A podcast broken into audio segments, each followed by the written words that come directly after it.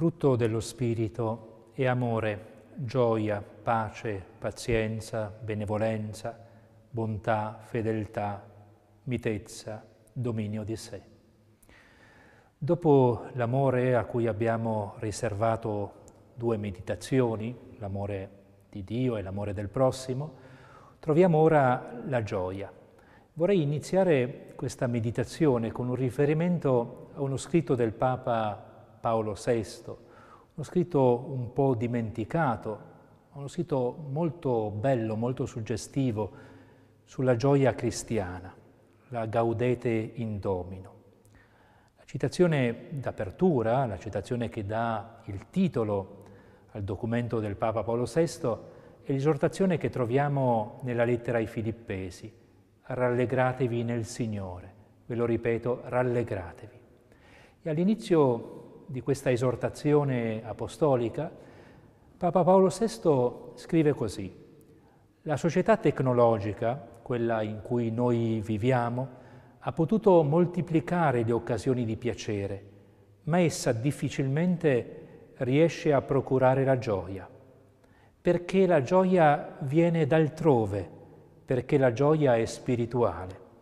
Il denaro, le comodità, la sicurezza materiale spesso non mancano e tuttavia la noia, la malinconia, la tristezza rimangono sfortunatamente la porzione di molti.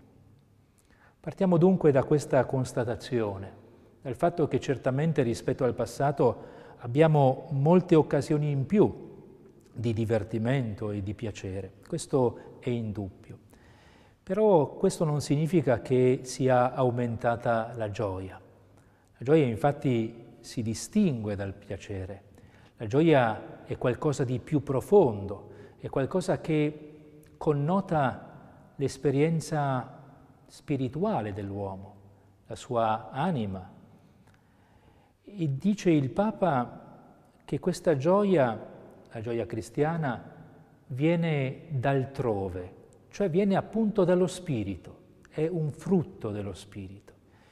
E questa gioia dovrebbe essere la caratteristica del cristiano, il cristiano come testimone della gioia.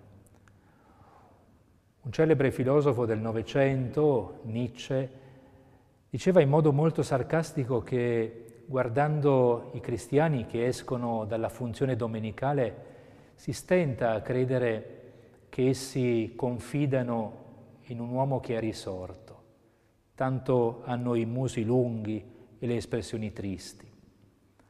Essere testimoni gioiosi della novità del Vangelo di Cristo. Ora in questa meditazione cerchiamo di percorrere il tema della gioia all'interno della Bibbia, in modo da averne degli stimoli, delle riflessioni che possano servire anche per la nostra vita. La gioia nella Bibbia ha una serie di espressioni molto caratteristiche, molto varie.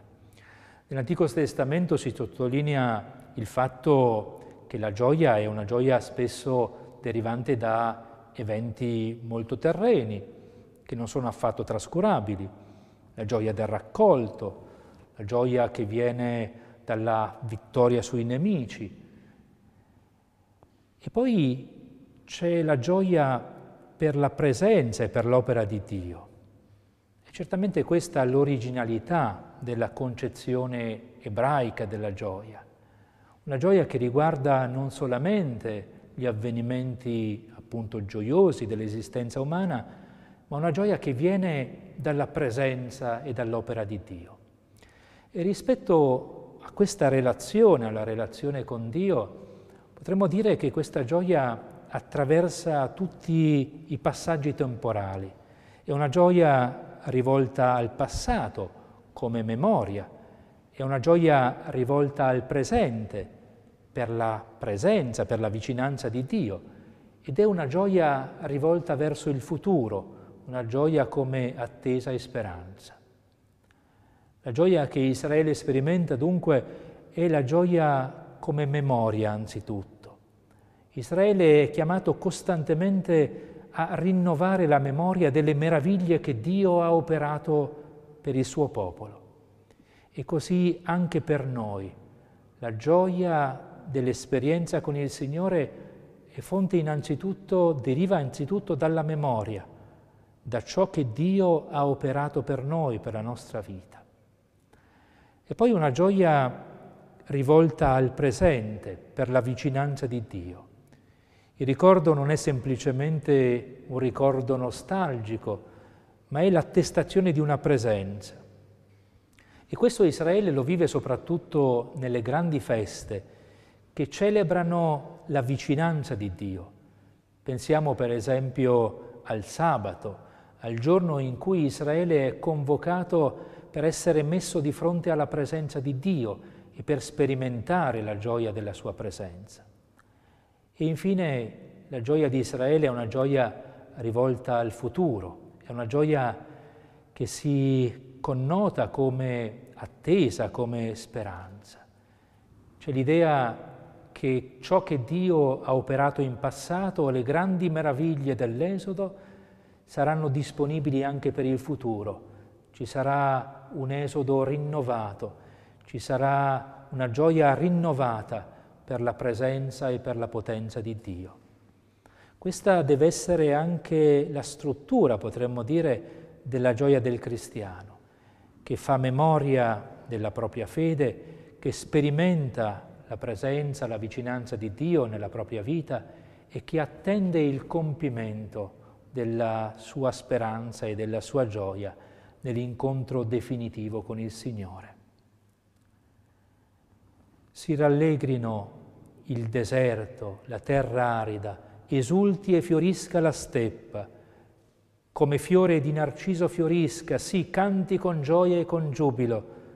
Essi vedranno la gloria del Signore, la magnificenza del nostro Dio.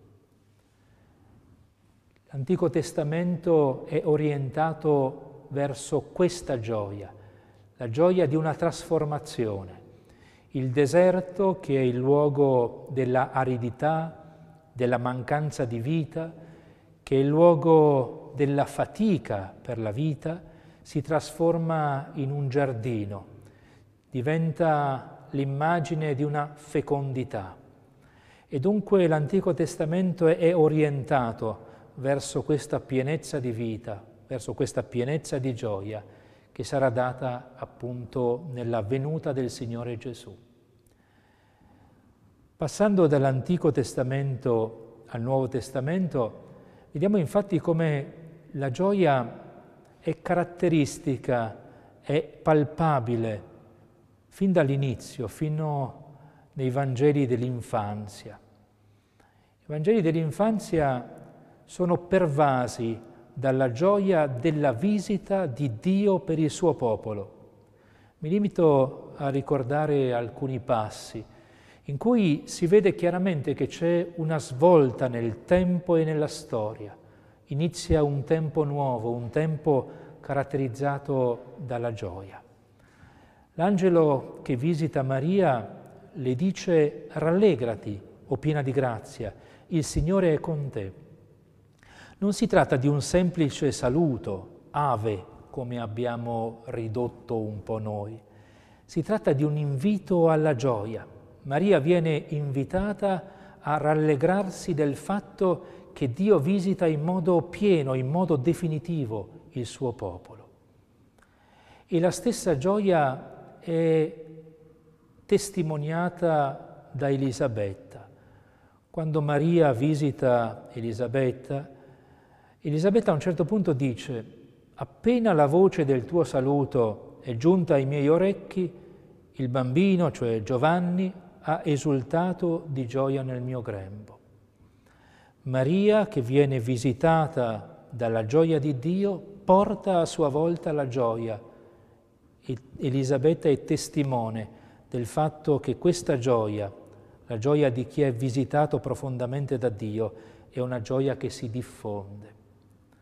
Ma pensiamo, andando ancora avanti nella lettura, così, nella lettura del Vangelo di Luca, pensiamo ancora all'inno di Maria, al Magnificat.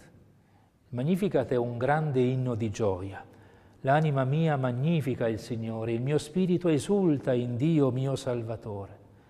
È una gioia per il fatto che Dio ha visitato Maria e con Maria ha visitato la storia dell'umanità. È un Dio che si china sui piccoli, è un Dio che rovescia i potenti dai troni, è un Dio che innalza gli umili, è un Dio che compie grandi cose per coloro che lo accolgono. I paradossi che Maria elenca, Dio che disperdi i superbi, che rovescia i potenti e che innalza gli umili, sono la testimonianza di una gioia che viene, come diceva il Papa Paolo VI, viene da altrove, viene da Dio e non viene dalle viscere della storia. Continuando in questa breve rassegna dei Vangeli dell'infanzia, a un certo punto troviamo l'annuncio della nascita di Gesù.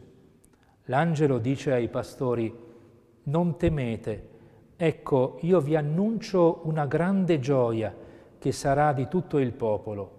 Oggi è nato nella città di Davide un Salvatore che è il Cristo Signore.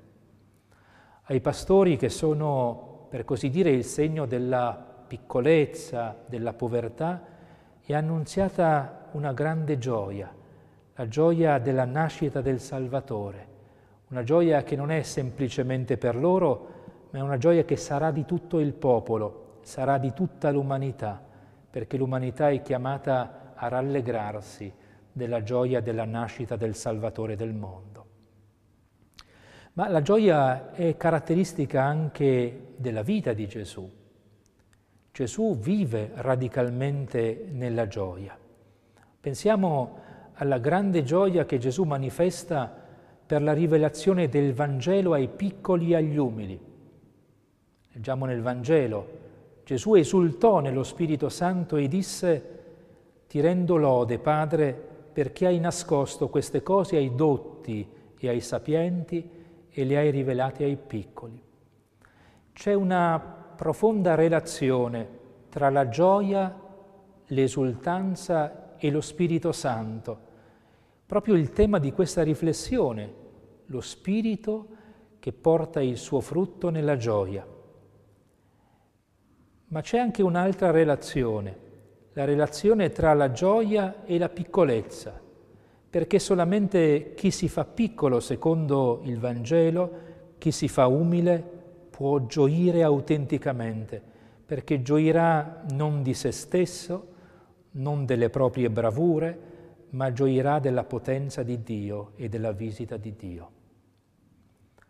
Anche Dio gioisce, anche il Padre gioisce, dice Gesù. Lo dice al capitolo quindicesimo del Vangelo di Luca.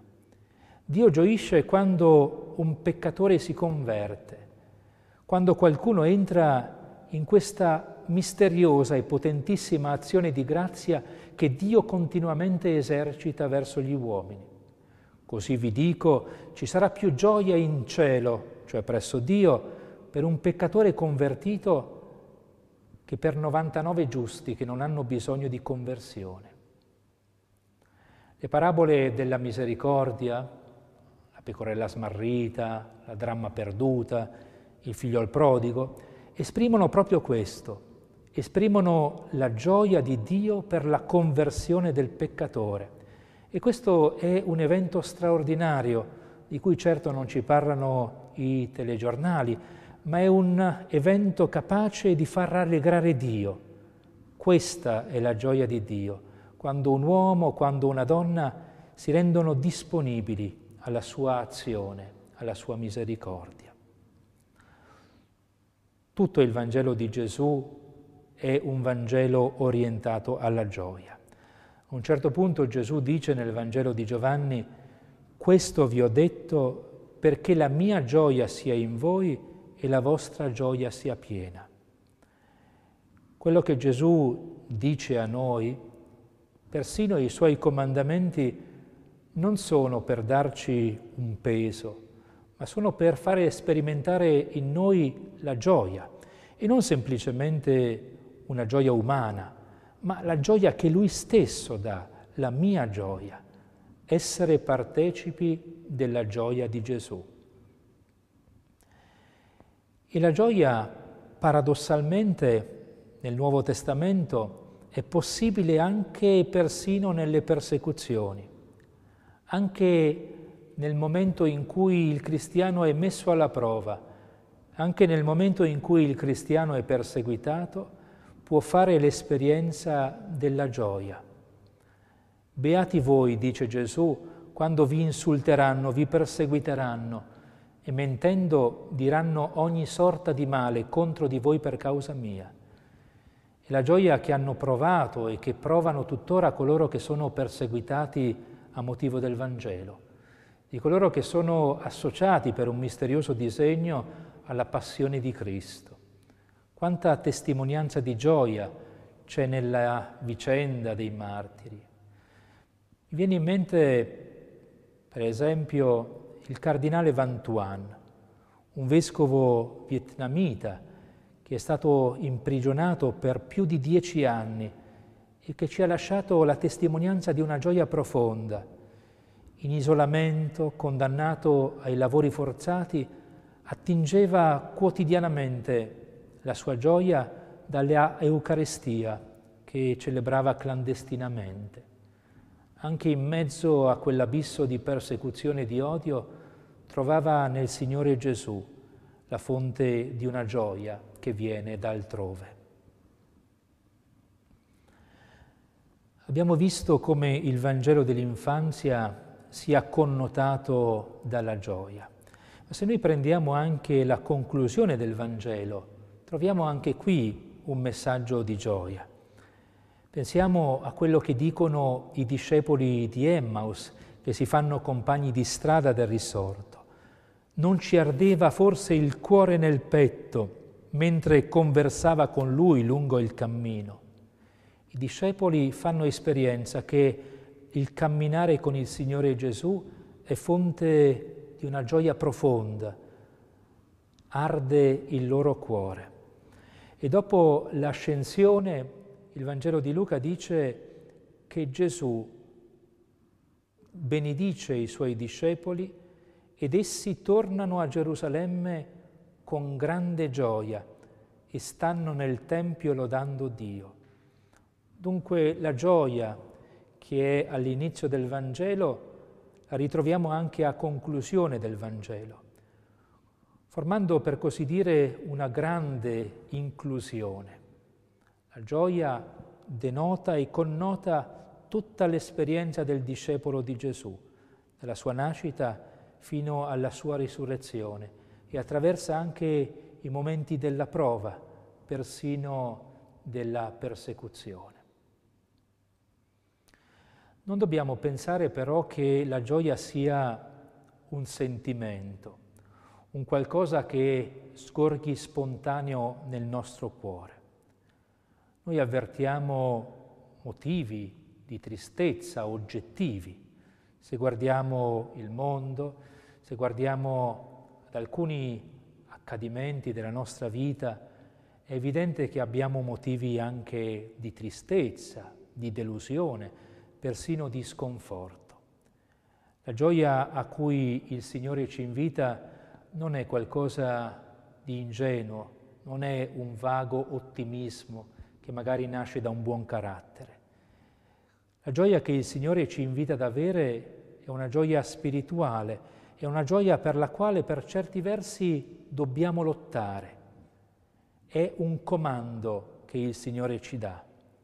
Nella lettera ai Filippesi che ricordavo all'inizio si dice rallegratevi nel Signore. Ve lo ripeto, rallegratevi. Si tratta di un imperativo, di un comando.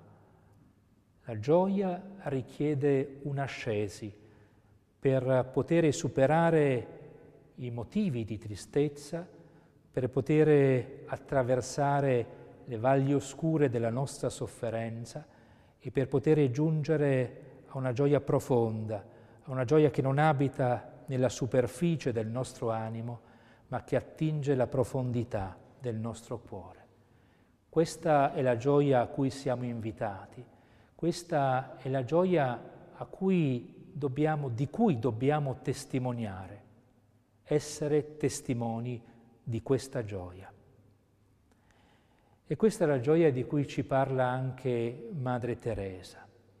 Vorrei concludere proprio con alcune frasi di Madre Teresa che costituiscono un invito, un invito per voi e un invito per me.